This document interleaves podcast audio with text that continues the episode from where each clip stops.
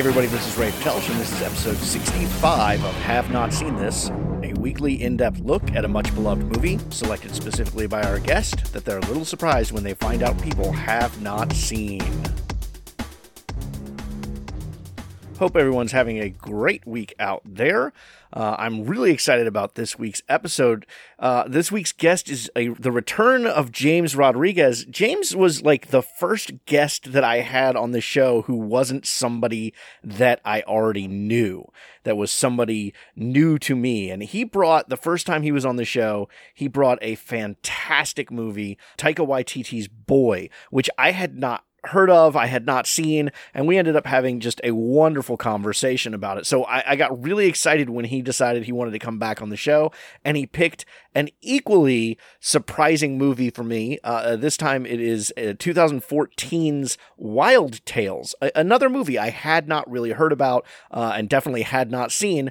Uh, and we end up having an, another fantastic conversation about this. Uh, it is a foreign film, which is an aspect that we do talk about. We talk about, um, you know, what something we've talked about on the show before about the barrier that that subtitle creates for some people. Uh, we also talk about different translations because based on our region, we apparently got different uh, subtitles uh, for some of the lines. So it's a great conversation. James is a great fellow to chat with, and I, I can't wait to see what he brings to the show next because he's he's two and zero oh right now as far as just winner movies that I'm had not seen before he came on the show, and I'm really glad I've seen now.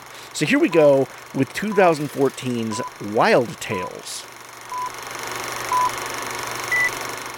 So uh, the last time we got a chance to talk, the world was in very different shape. Um, how have you been doing? Well, just like anyone else trying to survive. I mean, the UK especially hasn't had a good time. We got into lockdown too late, then left it too early. Now we're in another one, which is going to last a month, and then hopefully it'll be all right till Christmas. But everyone thinks after Christmas it'll be another one. So, you know, swings and roundabouts.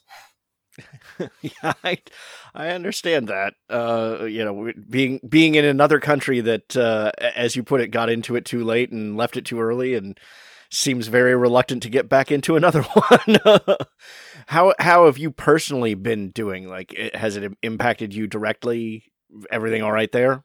Well, I mean, thankfully, nobody I know, nobody I'm close to, has been impacted by this, other than oh, can't go to restaurants, can't go cinema, but you know, first world problems.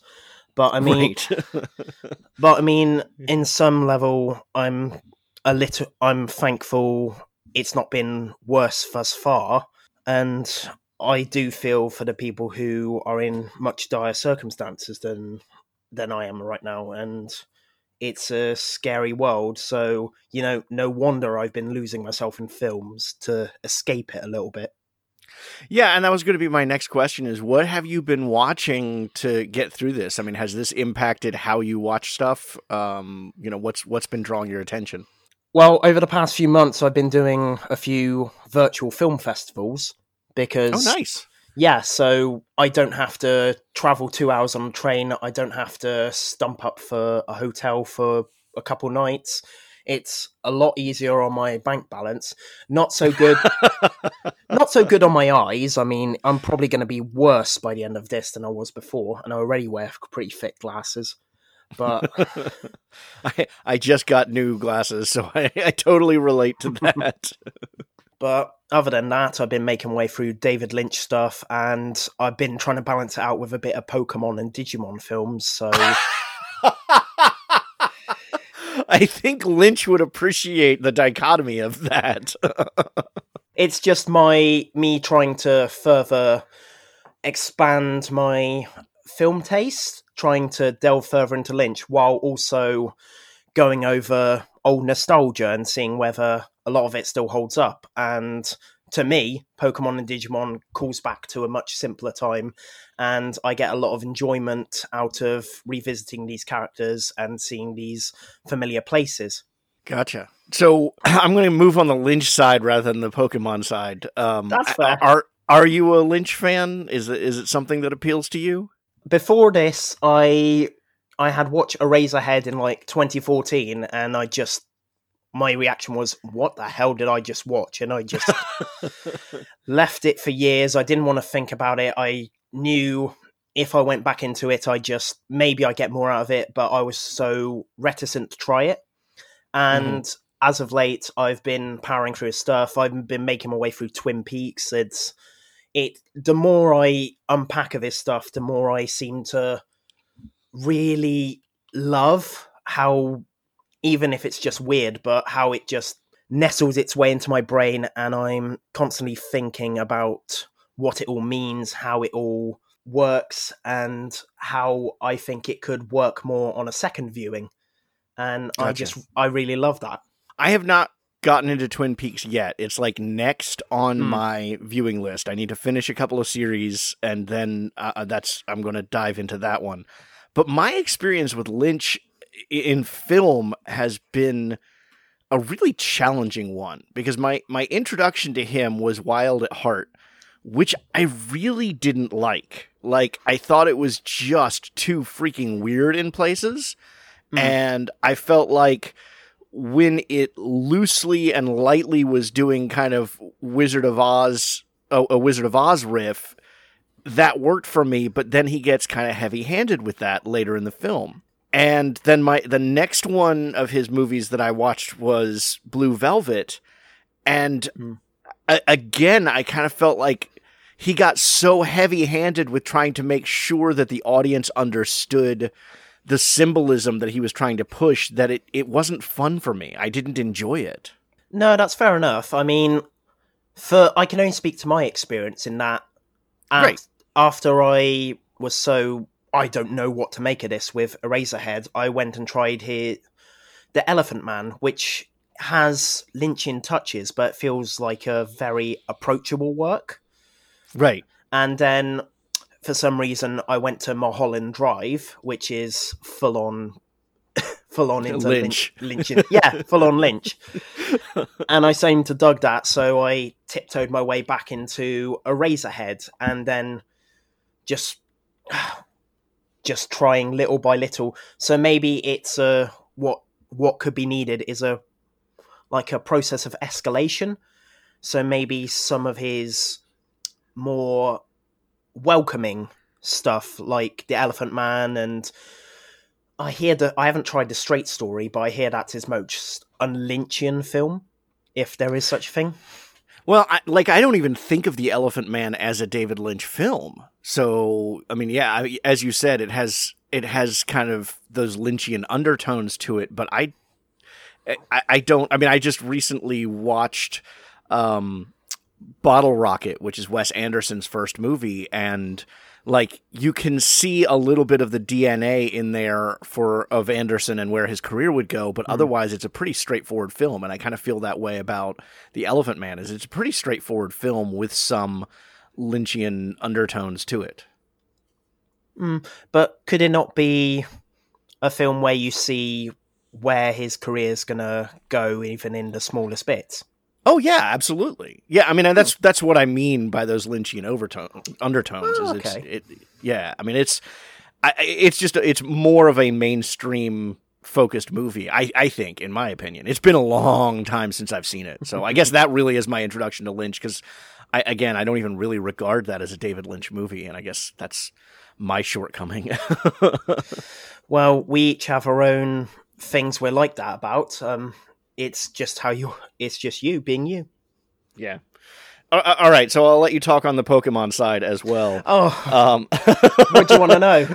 So do you are you talking about the movies or the tv show or uh, like and, and and i gotta know do you alternate between lynch and pokemon? Do you go through little waves of each? Honestly it's not a conscious thing. It's just been me going, "Oh, I want to try this Lynch film," and then later on I think, "Well, I have a Pokemon film's only what seventy minutes, so it's just like, oh, I have a little bit of time, and let's try the next Pokemon film." It's just a way of slotting it in, but I don't really go for the anime because it's appealed to me when I was a young kid, and it's as the games have evolved, the series the TV show hasn't really. It's still appealing to the kids, and it's great to introduce new generations to this thing I loved that was so pivotal for me and forming friends and helping me when I moved. But it's it's not really something I can go back to because it's just frustrating seeing the characters go through the same boneheaded decisions every episode and not realizing that the talking cat with the blue headed guy and the woman with a massive red hair that curls at the back, not realizing they are just dressed up in bad nurses' uniforms or whatever. with no, nothing to cover up the hair, by the way. right, right. yeah, I've never gotten into Pokemon. My my son has gotten into it here and there. Uh, so uh, other than Detective Pikachu, I've never hmm. seen a Pokemon movie, so I can't I can't say much on that front. no, that's fair. I do wonder if it it was just right time, right place, and it's just something I latched onto. But it's endured because it's been the basis for many of my lasting friendships, which still go to this day. And I still really enjoy the games. And me and my mates, well, before all this happened, we used to go out every month on Pokemon Go doing the community days, and it was just a lovely opportunity to go out for a few hours, go for a meal afterwards, and just share share bits of our lives with one another. Right. No, no, that is nice. That's really mm. nice. All right, well let's let's get to this week's movie because you picked a doozy and uh, there's a lot to talk about here. But well, actually before we get into this week's movie because mm-hmm. I never asked you this because I didn't ask this question the last time you were on the show. Uh, the podcast is called Have Not Seen This. We talk about movies we're surprised other people have not seen. What are your have not seen this movies? What are movies you have not seen that people give you a hard time about? to be honest, the more I look back and think on stuff I haven't seen, it tends to be the classics, which are really long. Like yes. I, I haven't seen Ben Hur, I haven't seen The Sound of Music, and I haven't seen Gone with the Wind or Birth of the Nation, but they're films which I'm all right with not seeing because it just seems uncomfortable the way they approach different races, and I'm just happy if I to devote my time to four Pokemon movies instead of one of those. I, I, other than Gone with the Wind, which I have seen multiple times, mm. uh, I have not seen uh, any of those movies either, and I've actually gotten harassment about uh, the Sound of Music in particular. So I, I, I, you're right. The classics do seem extremely long, and I mean they're they're brilliant, and you you watch them and you see the foundation for contemporary filmmaking, but at the same time, they're not always the most entertaining thing to sit through. Um, no, I do like a long film. It's what one thing I've heard which really is true is that the hardest thing with start watching a long film is just starting it because once you're in there, it flies by if it's the right film. That's that's a good point. All right. Well, we are not talking about a classic this week. We are talking about a more contemporary film. Uh, for this week, you picked Wild Tales, also known as Relatos Salvajes, uh, from 2014, written by Herman Servidito, Servidillo and Damien. Uh, well, boy, I'm going to do terrible on names. Uh, written by Herman Servidillo and Damien Szifron, directed by Damien Szifron, starring Dario Granetti, uh, Maria Marull, Rita Cortez, Julieta Zabelberg, Leonardo Sorobaga, Walter Don Donadato. I, boy, I'm not even going to try all of these. Starring a lot of different people uh, because this is six different stories put together. You tried. You tried. I tried. I tried. Uh, so the the first time you came on this podcast, you picked mm-hmm. Boy, uh, which was a a film I had not heard of, I had not seen. Uh, and th- the same was true this time. You you you didn't really mull around what movie you wanted to pick. You were like, "This is the one I want to do." You but say you that, but I had a I made a list of about twelve different films, which I was thinking, "Ooh, which one of these should I go for?" And I just plumped for this one because it was at the top of the list. Well, that's good. That means you'll be coming back on for more movies in the future. so I always start with how do you describe this movie to someone who has not seen mm-hmm. it? which you did not do with me. You just named the title, which is, I guess, the joy of coming on as a guest is you don't have to sell me on seeing the movie because I have to see it regardless. But if I if you weren't in that situation, how would you sell me on seeing this movie? I think you had the ideal circumstance because you went in blind and let it all unfold before you. But if I was going to sell this film to people, um, I would say that it's six tales of. It's an anthology film focusing on six different tales based on one simple topic revenge. Is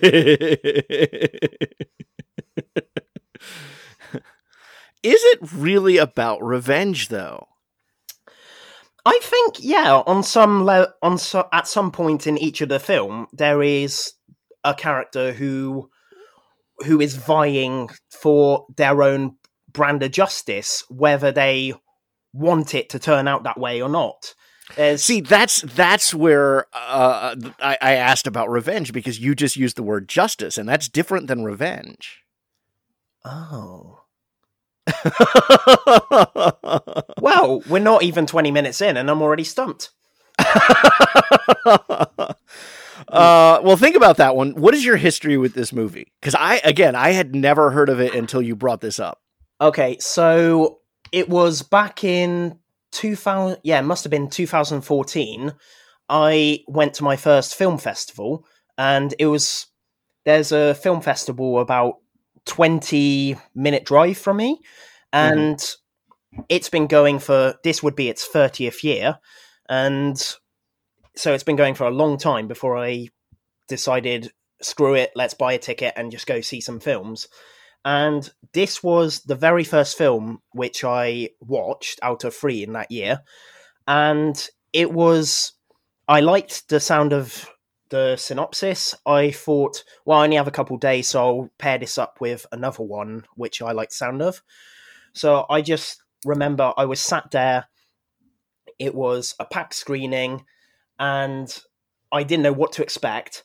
And I just had the best time in a theatre full of people who were having such a good time and re- reacting in such a delightful way from the first segment and it was it's a memory I treasure and I man it and it not just that the I went to see it in the theater a second time when it actually came out the following year and I took my girlfriend who's not one for subtitled films but she willingly came along to this she loved it and there's probably been two more films she's seen in those five years since, but it's a milestone for me, and and actually, that's two moments I treasure surrounding the one film.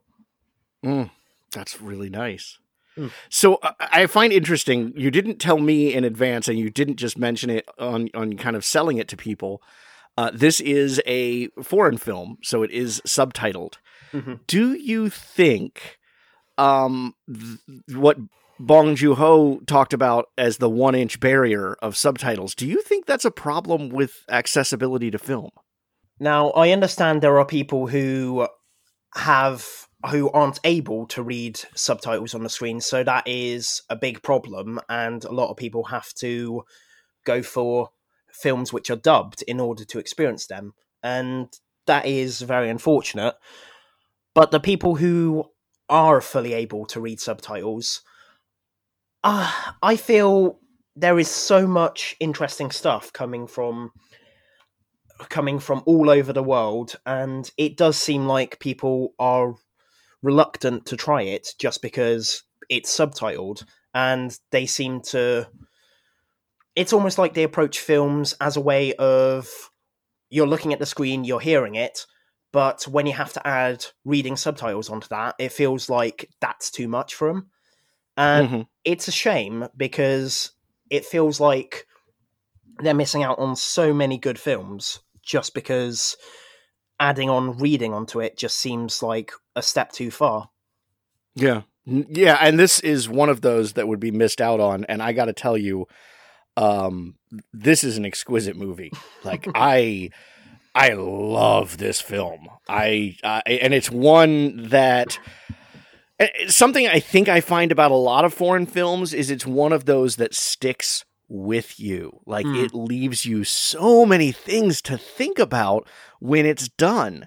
Because as you said, it is more it is six short films uh assembled together, but they they leave you with so much uh, um the the themes of these short films, the ideas in them, you know, none of them are open ended as far as what happened next. Like the, the you know how the story begins and ends, but it's the the the ideas, the concepts, whether it's revenge, whether it's justice. I mean, that's part of why I asked you is because Hmm. in some cases I think you could make the argument that it is revenge, and in some cases I think you could make the argument that it is justice instead. Um, so I, I I really dug this film. I'm glad you did. Honestly, I'm surprised we haven't already had rumblings of an English remake about this. Yeah, I and, and I that one of the other things that I was uh, thinking about with this more so than a remake because I don't I don't know that America would want to do a an, a remake of an anthology film, Hmm. but if this had been done in America. Hmm. Szifron would be like the next Spielberg. Like he immediately would have been put up on as many projects as they could attach him to. What's he going to do next? And he puts this out in 2014 and really hasn't done any major films. You know, nothing that has, um, you, you know, uh, like when Ang Lee did Crouching Tiger, Hidden Dragon, suddenly any film that he did was in the spotlight because it it it, it broke that cultural barrier and got everybody impressed. And this one, I don't know if it's because it didn't break the cultural barrier or what, because his filmmaking in this in this movie is incredible, but I'm surprised he's not a bigger name. No, that is right. I mean, this film was nominated for an Oscar. It was nominated for best what I can't remember what they called it. Best, Best film in yeah, best, Yeah. yeah. It lost to Ida, which was the wet. Oh, I can't remember the director's name. The guy who did Cold War, which was a good hit at the Oscars. But um, yeah, I wonder if if this film actually won that Oscar, if um, if the director would have gone on to bigger things. Because the last thing I heard was that he was attached to uh, a feature adaptation of oh the Six Million Dollar Man, I think it was. But Oh God. but nothing seems to have come of that. And in all that time, that seems to have quietly disappeared. And for some reason, there was people spreading around that the director had died. He hadn't, but for some No. reason, that was a bit of news which was going around. And it's a shame. That's pretty much what's come about of what we hear of the director in the six years since this film premiered. That a fake death story, and he's doing this film which we're pushing away to the side. Yeah, which is a shame because boy, he is a brilliant filmmaker Hmm. in these six short films. Uh, so on the critical side, this film was really well received. It sits at 94% at Rotten Tomatoes, uh, only 77% at Metacritic, which tends to be more recent stuff, but still. Uh, So I always bring in a positive and a negative review. Uh, in this case, the negative review comes from Richard Brody of The New Yorker. And this is one of those reviews that makes me wonder if we watch the same movie. Uh, the Argentinian writer director Damien Szifron's dark comedy is composed of six sketch like variations on themes of anger and revenge. All six mildly. Uh, all six feature mildly clever twists that are themselves the point, making any description a spoiler. The premises involve a peculiar airplane voyage, a restaurant where a waitress serves a lifelong enemy, a case of road rage on a desolate highway, a demolition engineer with a grudge against the Motor Vehicles Bureau, a hit and run accident caused by wealthy business's son, and a Jewish wedding where the bride's suspicions lead to mayhem. Each of the segments involves violence and illustrates the arrogance of the wealthy and powerful, but their moralizing is as facile as the plotting is mechanical. The deliberate pacing is calculated to underline the swerves in the script, which offers little in the way of context or characterization. Szifron's brightly lit theatrics and simplistic attitudes seem borrowed from television commercials. On the other side, The Guardian, uh, Peter Bradshaw writes Some airline passengers realize what they have in common. A waitress recognizes a customer from her past. A road rage incident escalates. An engineer feels aggravated at a parking fine. A wealthy man covers up his son's crime. A bride and groom fall out at their wedding. These gripping nightmares have something of Roald Dahl or Quentin Tarantino or Pedro Al- um, Almodovar, who co produced the film. They are about one thing revenge. Writer director Damien Szifron allows a queasy irony to sink in. The title cards in the opening credits show a series of wild animals a hawk, a bear, a tiger. The implication is that we are going to see some really wild bestial stuff. And so we do. But animals aren't interested in revenge. This type of egomaniacal savagery is for humans only. So, first of all, thoughts on either of those reviews? I mean, everyone's entitled to their own opinion. uh, I mean, it is what it is. Didn't like it. Uh, all right. Not sure I can do much to help you there. But the idea that his brightly lit theatrics and simplistic attitudes seem borrowed from television commercials, what the hell is that? Like, I, I don't think they're all brightly lit for one, especially the, the second one that's set at the diner.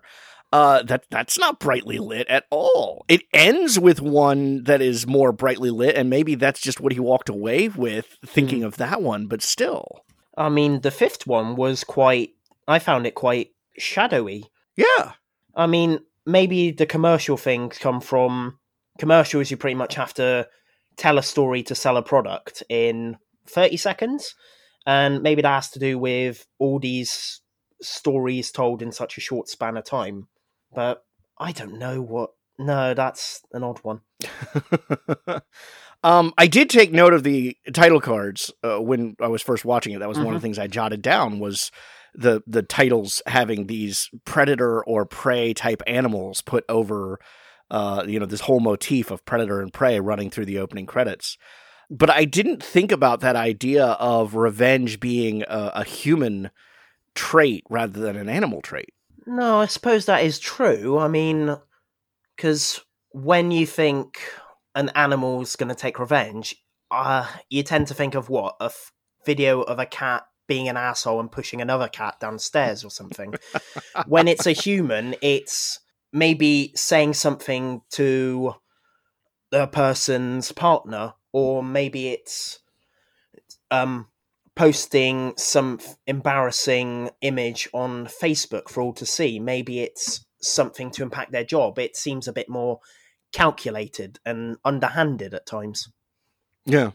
So I, I guess the best way to approach this is to kind of talk about each one on its own as kind of a short film you know, I mean, we've kind of hit on some of the ideas of the whole, but I do want to make sure we give each one kind of its own time. Mm-hmm. Uh, so as much as I don't usually like going through a film chronologically, I kind of feel like that's almost the way to do this. So let's start with the opening one that we get before the opening credits, even, which is called Pasternak, which is uh, both the critics referred to the airline passengers realizing that they're on kind of an oddball flight. Uh, thoughts on this one? when I saw this, I wrote a review of this and I put on there that the film hits the high, hits its highest point with the first short, and though the others can't match up, they bloody well try. Really? So this is this your favorite out of the the ones?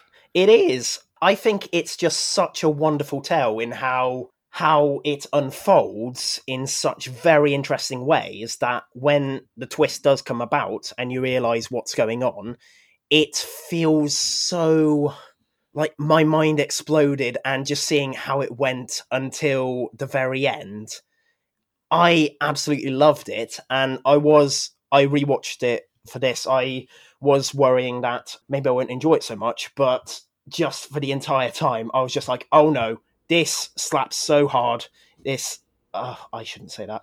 This, I think it's still masterful. If I'm honest, I think it's just if this was a short film on its own, it would be so bloody wonderful. Yeah, and the the development of it is what really enamored me because you we start out following this woman who it turns out is a model and she's having a friendly conversation with the guy across the aisle from her on this airplane. Uh, and over the course of their conversation, you realize that he was a he's a he's a music critic who was a judge at her ex boyfriend's uh, thesis. He, her ex boyfriend is a musician, and I I was like, really? That's kind of a really small world that they would meet like this. And then the woman sitting in front of him was his teacher. And I'm like, come on, this is ridiculous.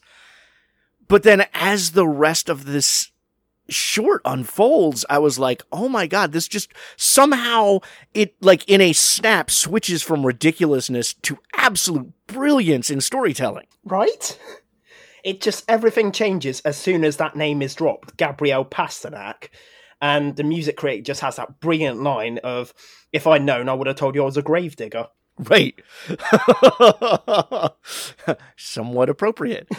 um, I joked to my, my girlfriend that I felt bad. You know, I mean, that plane is not sold out. It is not a packed plane. So you have to feel bad for the dude who was just at the last minute buying a ticket and ended up on this plane. oh, oh, that was, oh, when you're just so wrapped up in this thing, which is not even to do with you. It's, oh my God, that's so tragic. I mean, I don't know that that happened, but you have to kind of assume that with a plane that empty, it probably did. It's just funny that the last time I was on, I brought you this touching film about a father and son relationship. And in this film, this first segment builds up to a son flying a plane right into his parents. Right, and that's what I was just about to say is one of the things I find particularly brilliant about this one is we cut to the psychiatrist saying, you know, it's not these people's fault. These people didn't wrong you. It's your parents. And we cut to this old couple sitting there watching this plane descend behind them. And it's never explicitly stated that that's who those people are, but an intelligent viewer is going to make that connection. But I love the fact that he does not spell that out for the audience. He requires you to make that connection, which isn't a strenuous connection to make.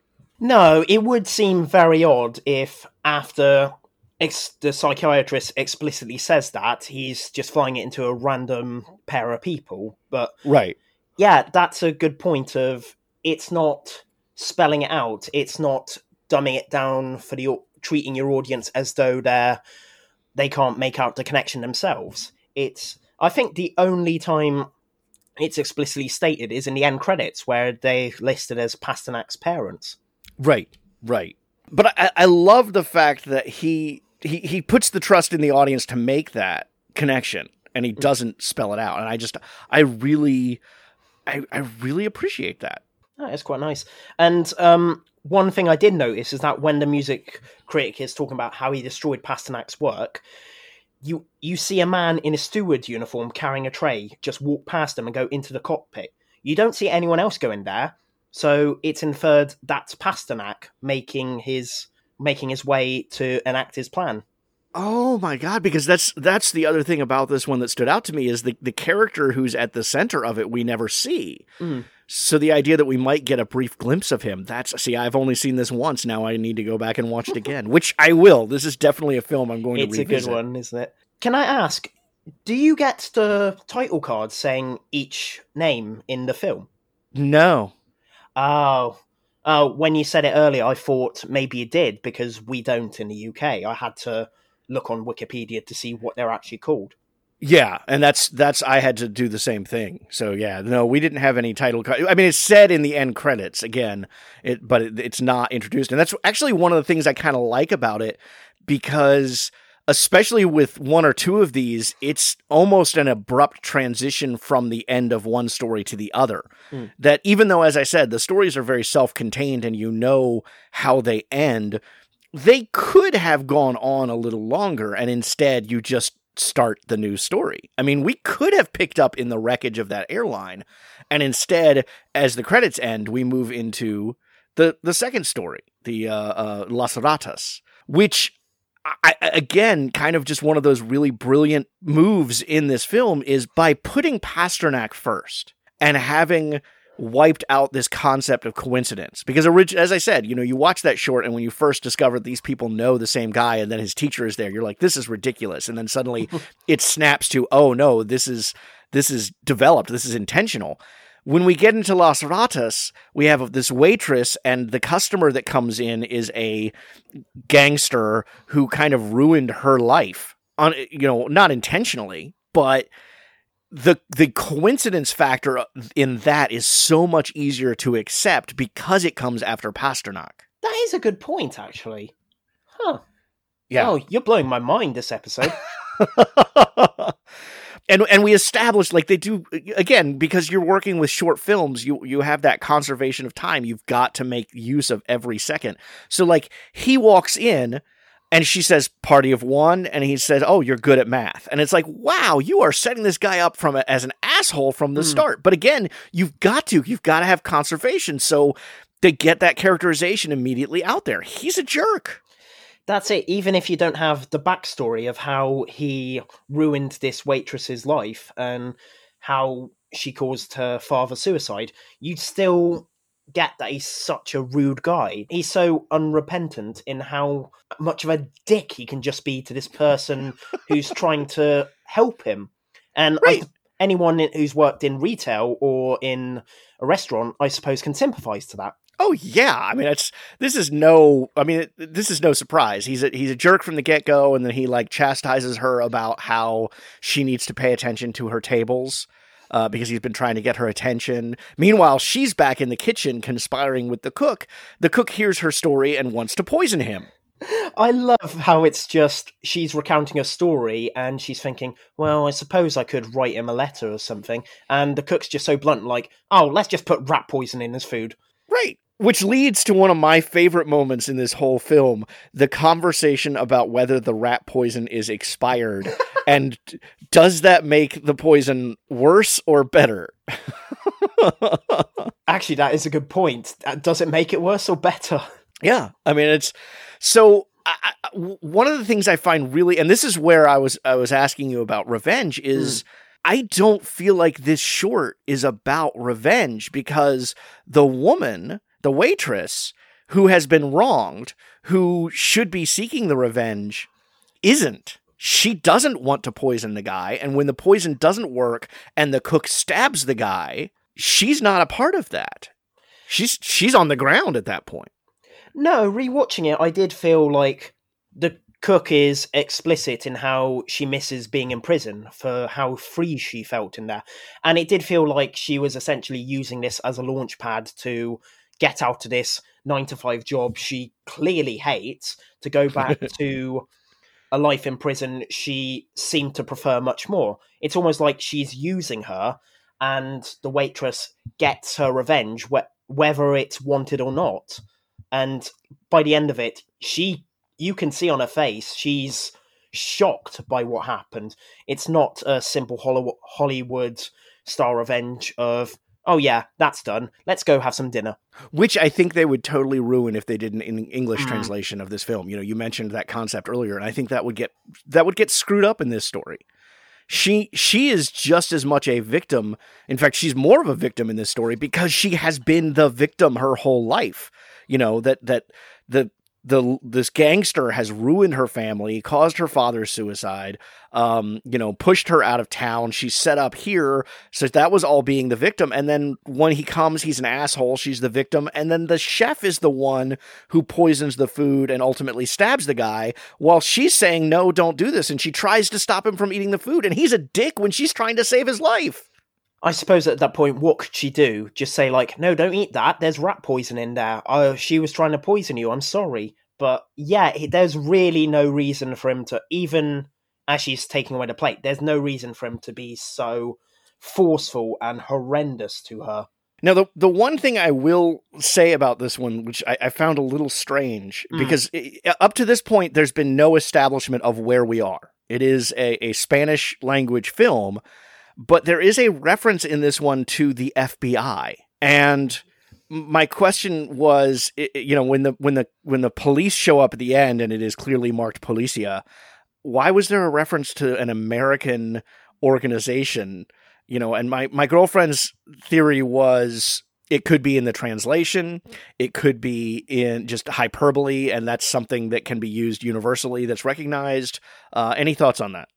I think that would be a translation thing because I don't know about what your translation is like compared to mine, but in the third segment, there's the lead of that lets out an insult to the other character, which is he calls him a chav, which is mm. ve- I don't know if you got that, but that's very mu- no, that's very much a British slang for a typical kind of youth or type of person. So I wonder if that was an alteration because it was also different insults he slung on the trailer compared on the same disc as the film. It was different insults on these two different things which occurred to it of the same scene. So I do think that's just a translation mix up. Yeah, and I did notice some translation errors. I mean, it's been ages since I've taken Spanish. Um, but I did notice a couple of translations, particularly where a, a, a swear word was used and was not translated in the subtitles the same way as I know that word is used. uh, well, let's go ahead and talk about the third segment since you brought it up. This one is called El Más Fuerte um, which is a lot of comparisons the critics made between it and Steven Spielberg's um, Duel, because you have a driver who is kind of an asshole and gets his comeuppance. And this one I, I started an element of predictability to some of the short movies, mm. where when our, our main driver that we're following, you know, is so rude to the other driver, my first thought was, well, his car is going to break down and he's going to encounter this guy again. And sure enough, that's what happens.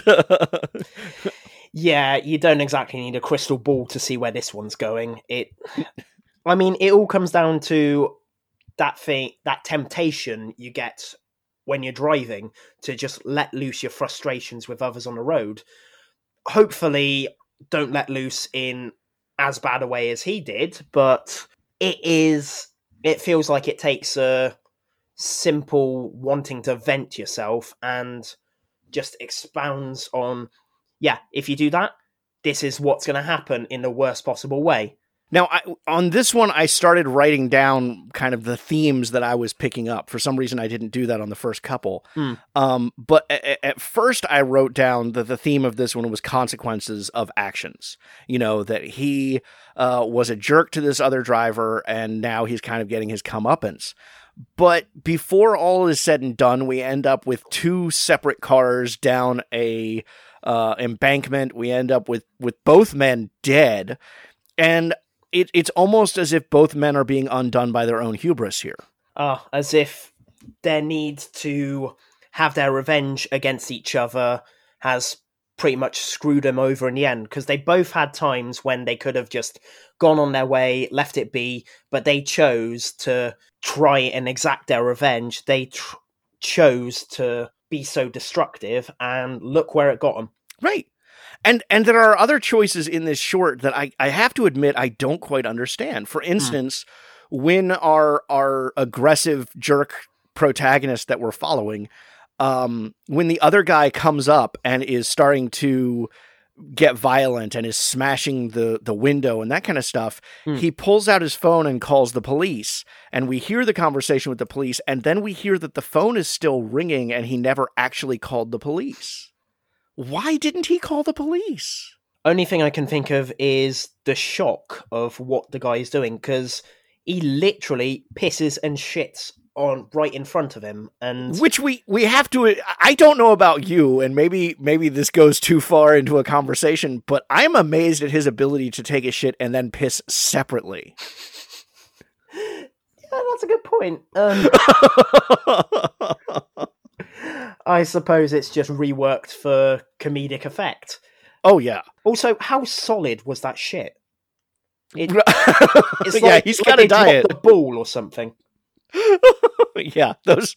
That's that guy eats some fiber. yeah, but I just I couldn't get why he didn't actually call the police. No, it does seem like it because they could have had the police coming at the end when it's all too late, and no, that is a good point. It's mm.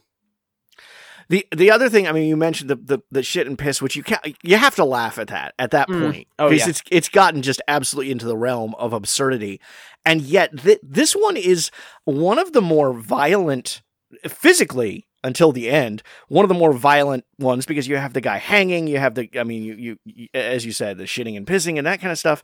But at the same time, it's one of the more comedic ones. Like when the protagonist guy's car goes over the embankment and there's a pause and you hear recalculando. oh, it was like, that it's such and the timing of it is so brilliant but then the last line of this short where oh looks like it was a crime of passion like that's and and at the same time, isn't it? Because isn't that need for revenge? If we go with the revenge angle rather than the Hmm. justice angle, which this one definitely is both men trying to get revenge, isn't revenge a form of passion?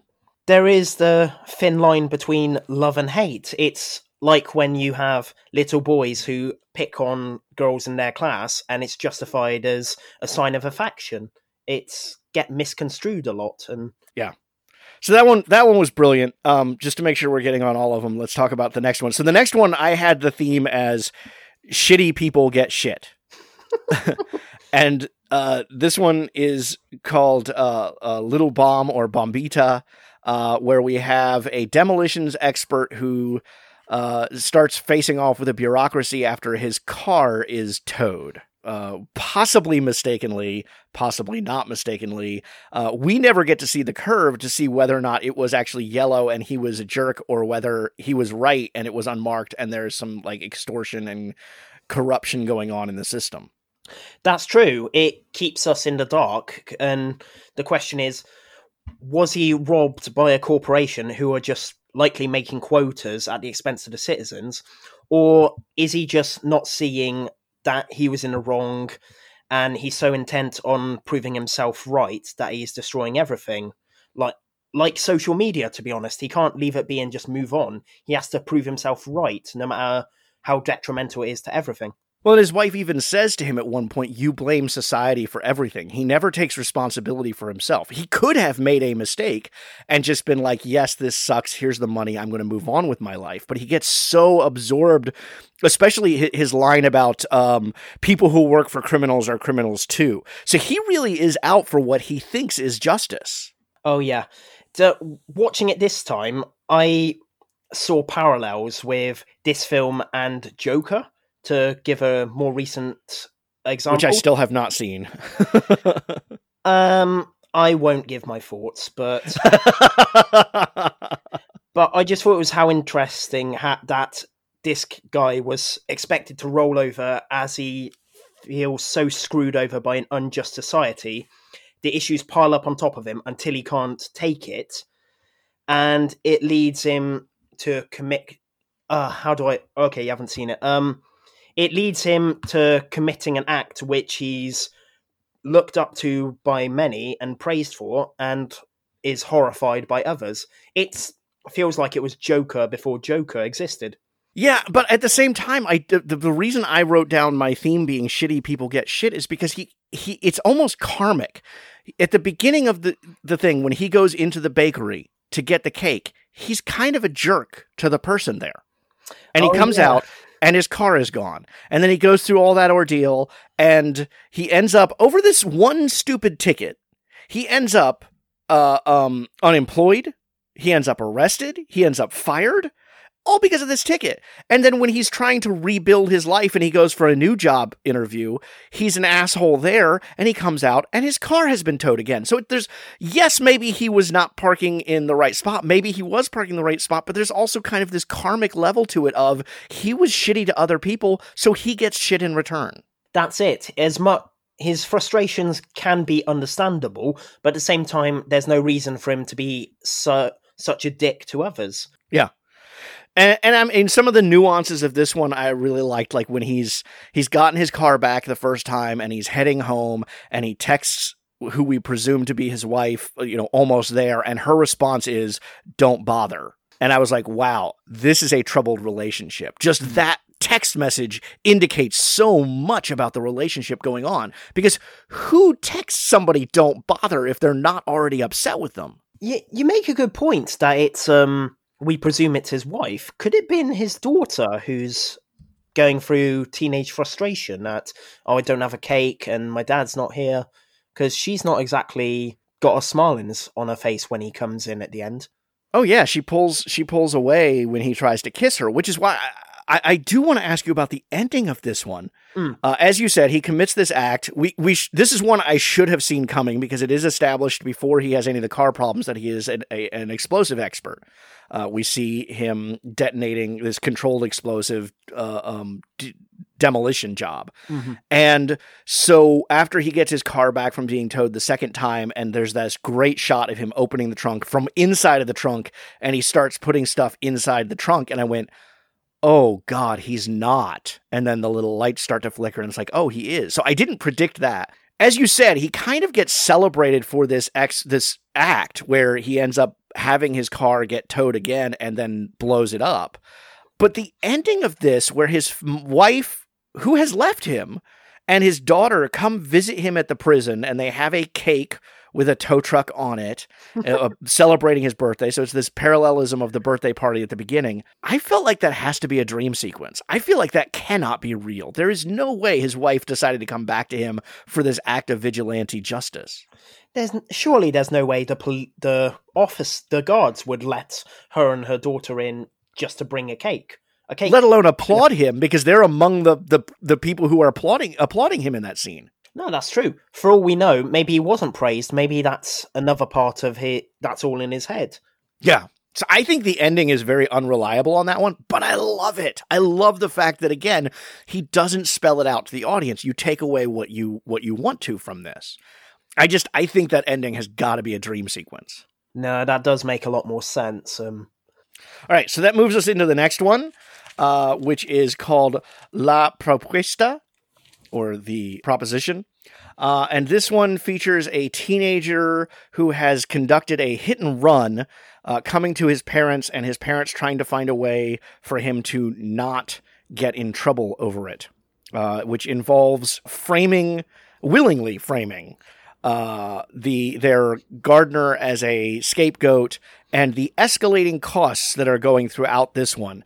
To which I wrote down the theme is the cost of dishonesty or the cost of not facing up to your co- consequences. Yeah. Well, and that's that. I like that because I had an earlier one that is, you know, about consequences of actions, and this one is the cost of not facing those consequences. Mm. I like that a lot. Oh, yeah. Now, it's funny that the director said that after he wrote three or four of these shorts, it was only then he noticed, oh my god, there's thematic links here. And it wasn't all planned out. So it's funny that it turned out that way. Yeah. And I, I, I, I enjoyed this one. I, I saw quite a few reviews who felt like this one was the low mark of the piece mm. uh, of the film as a whole. But I I liked it, and I liked how things played out. And what's funny to me is that ultimately, as you said, all of these have that act of revenge or the the way the the movie description on um, I think IMDb or Amazon was was that each of it has a moment of perceived slight or perceived injustice that mm. pushes them into madness. And what I found interesting on this one is it's not the hit and run that's the crime that pushes the character into madness. It's when the father feels like he's being taken advantage of financially. When the costs for this cover up Uh, are continuing to rise. And he's already committed to half a million dollars for the groundskeeper. He commits to uh, uh, half a million dollars for his lawyer and a million dollars for the prosecutor. And it's $30,000 on top of that that finally pushes him over the edge and he can't accept. No that's it. It's not the idea that you've done something bad son or that is breaking the law, anything like that, which is making him pause for thought, it's more money that he's going to have to spend to sweep all this under the rug. And it's upon the revelation that the lo- sleazy lawyer is swindling him out of, I think it was a million, he said. It's yeah. at that point that, of course, the breaking point for a rich person is their money.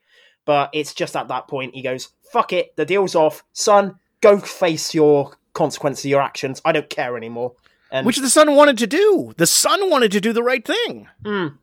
And even then, when he's just like, all right, go face up to your consequences, he twists the knife even further, saying, I gave you the best chances you can have and you threw them all away. It's just the money is the reason he's getting it all out there and he's just saying, and he's just can't take anymore, really. Yeah. Um, I did love. There's a shot where the, the the father is in the house watching the two lawyers negotiate outside, and it's autumn, and you have the fallen leaves over the yard, and the, the tree is changing color, and it was like that is a gorgeous. There were there were little moments I didn't mention it before, but like the landscape in the the second one when the asshole driver is driving along the road, the landscape and the music are so amazing, and in this one it's that shot of the autumn leaves that just I absolutely loved. Yeah, he has a wonderful eye, and I think the director worked in TV before this. This is only Yeah. like he's only done what two, three films, and it TV's really getting such a wonderful eye from him. It's a shame we can't get more of that in feature films. Yeah. All right, and then that brings us to the last one, which is quite possibly my favorite of the bunch. I, I think this really ends on a strong note. Uh, and this one, uh, the last one, is called Hasta que la muerte nos separe, which uh, is basically until death do we part, uh, which is appropriate because this is a wedding. Um, and my, my theme that I wrote down for this one, and, and correct me if you got something else, but Mhm. I, I got uh, weddings suck or alcohol fixes everything. I'm not going to deny that. I mean, Having been married twice before, this one struck a nerve. No, um, the the idea behind this one is the bride they they're at a they're at their wedding and the bride realizes that the groom has possibly cheated on her. Uh, well, no, we'll just say has cheated on her with one of the guests in the past, and suddenly she goes freaking nuts. She goes from this very sweet bride, this almost picturesque bride, to really pulling out her claws when she finally lays into him about everything she will take from him over this. In Oh. what I think is one of the best moments of this whole movie. oh, that monologue is such a treat. I mean, ah, all her fury just comes pouring out, and oh, it's so wonderful. And even just topped by Ariel, that little mummy's boy of a groom whose reaction is to just vomit helplessly. Right. I mean, it's like we want to hate him because he's the bad guy. He cheated on her. And yet, when she finally lays into him, he throws up. He can't do anything. Was it? Don't dish it out if you can't take it fr- thrown back at you. Yeah.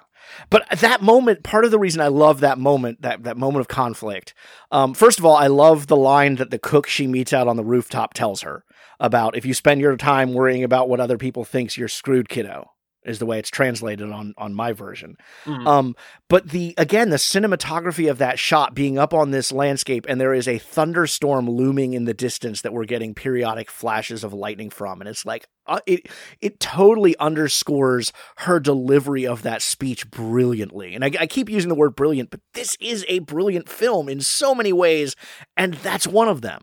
I just love how early on the co-worker Ariel slept with, she says, "Oh, this party's so conventional," and then it feels like the rest of the segment is demolishing that idea. Oh, I totally didn't catch that. Oh, that's brilliant. Oh my god. So my my question is, and, and the real theme I got out of this, I joking about the other two, is the idea of for better or worse because they do end up together, and we'll get to that in a second. But my question is, how many years of bad luck do you get for throwing a guest into a mirror? Um, I mean, whatever bad luck she gets, surely she can't have it as bad as the guest who's had glass shred her f- body. Right. But only superficial cuts, we learn, which, you know, is good, but still. So they do end up together. The cutting of the cake moment literally had me laughing out loud for pretty much the rest of this movie. When he finally gets up and goes over and picks the cake up off the floor and cuts a piece of it and starts scarfing it down. And I just was rolling over this.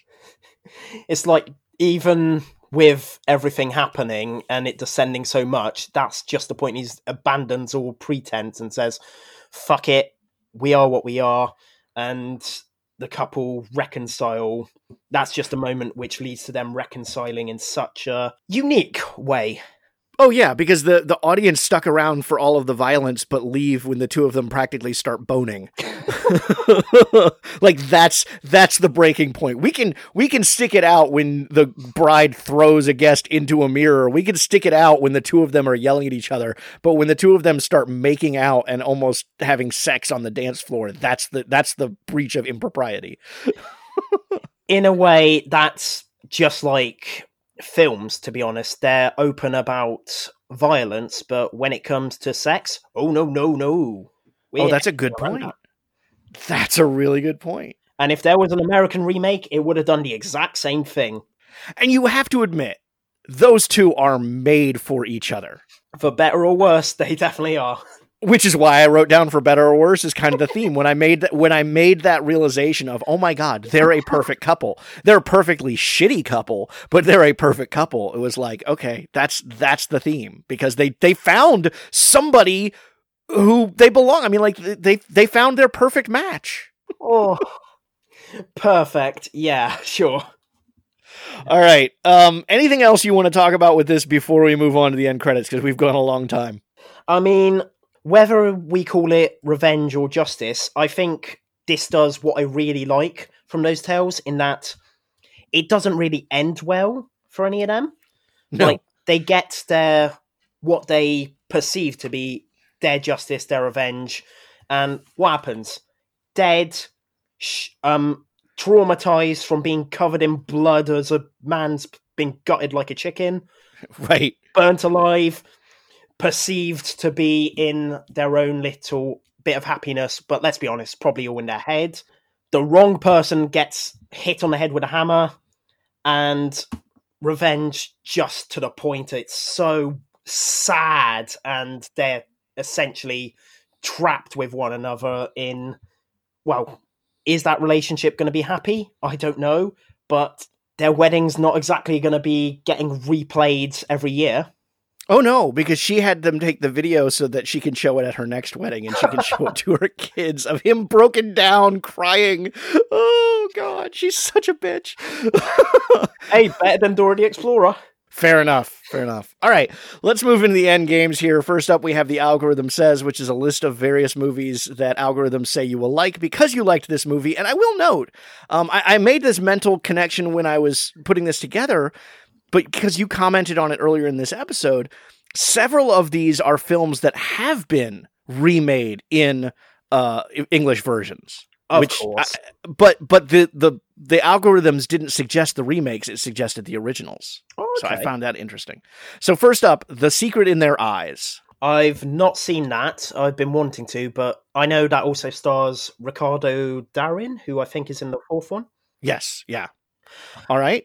Um, one interesting thing was that um, they, the director, pretty much adorned the poster with all the stars of the film, and they're essentially big, big names in in the for Spanish language films. Yeah. and it would have been the equivalent of one of our a film with say Brad Pitt, George Clooney, all our starry persons, and it's just very interesting. Yeah, well, and that's part of the reason he was able to get such a big cast is because each of them only filmed for like 10 days. The shorts only, you know, it only took like 10 days to film each short. So he got a small time commitment from big names, which is impressive. Again, I cannot believe this film is not wider known. Hopefully, this podcast goes away to doing that. I well, we'll take every step we can, right? All right, Hey. second up. Extra ten people still good. that's right. That's right. All right, second up. Uh, Amores Perros. I know the film. I haven't seen it. Is that um? I Uh, think that's Almodovar.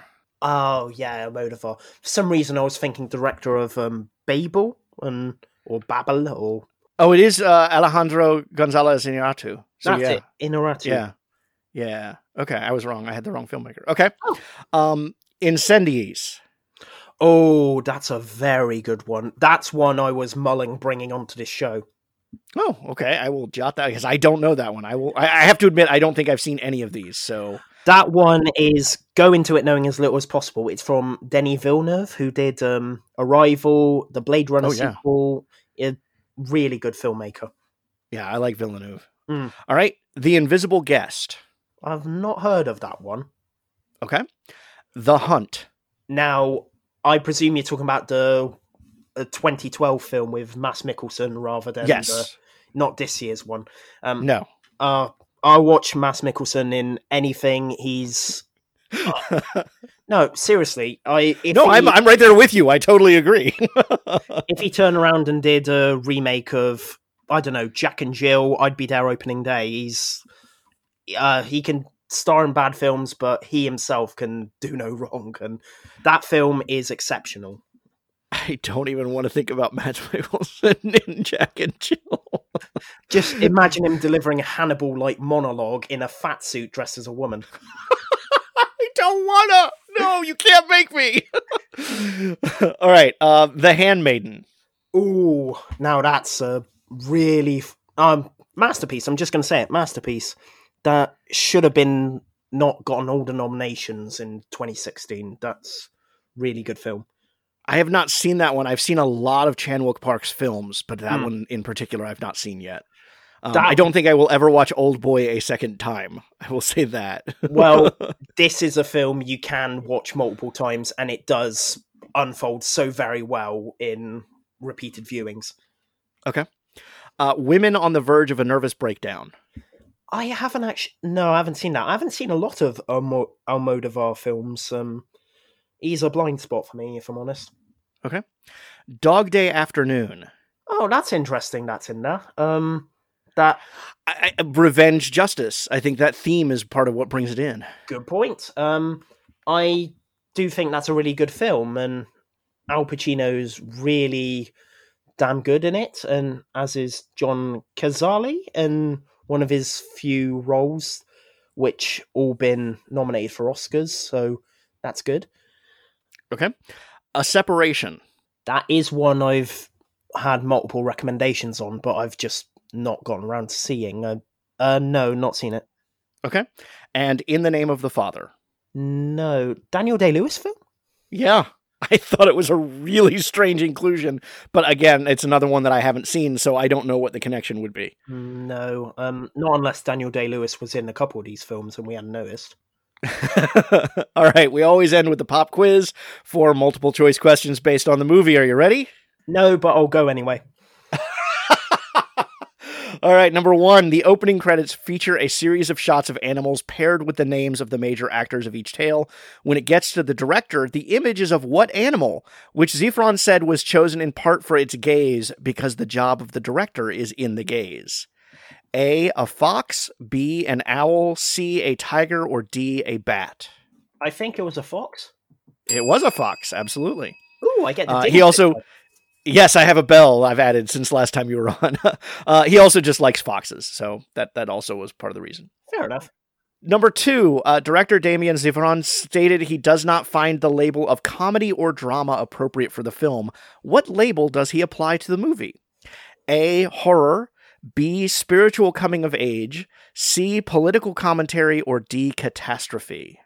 Okay, I'm interested. I'm catastrophe. Catastrophe is right. That's how he judges the film.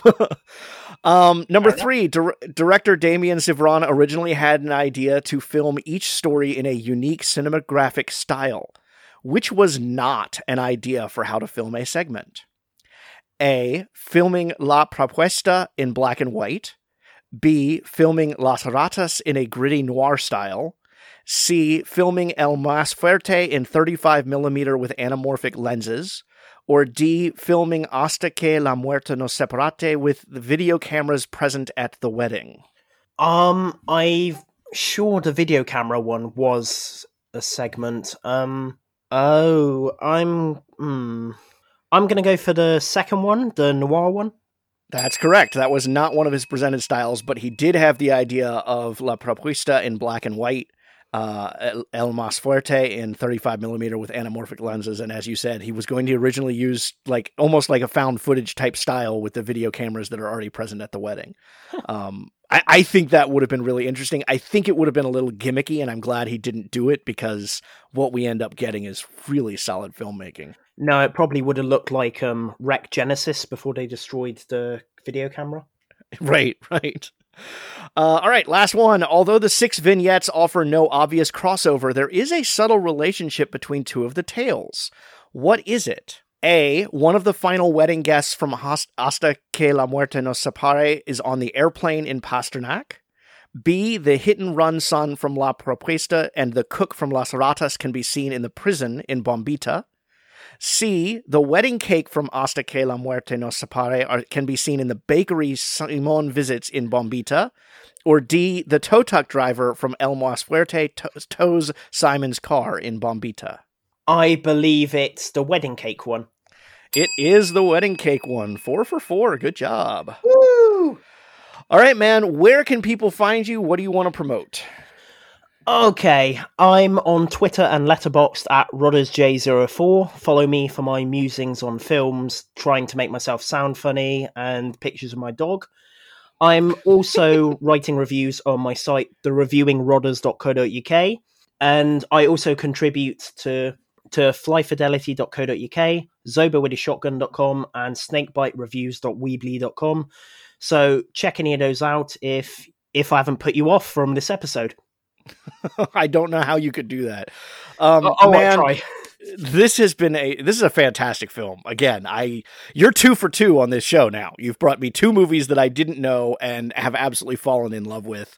Uh, cannot thank you enough, and I can't wait to have you back on for another one. But the standards are getting pretty high. yeah, I'm worried my next one's gonna. Oh, it's I'm setting myself up for a fall, so I might just get out of the way and bring in something like Batman and Robin just to cover myself. All right, man. Thank you. Thank you.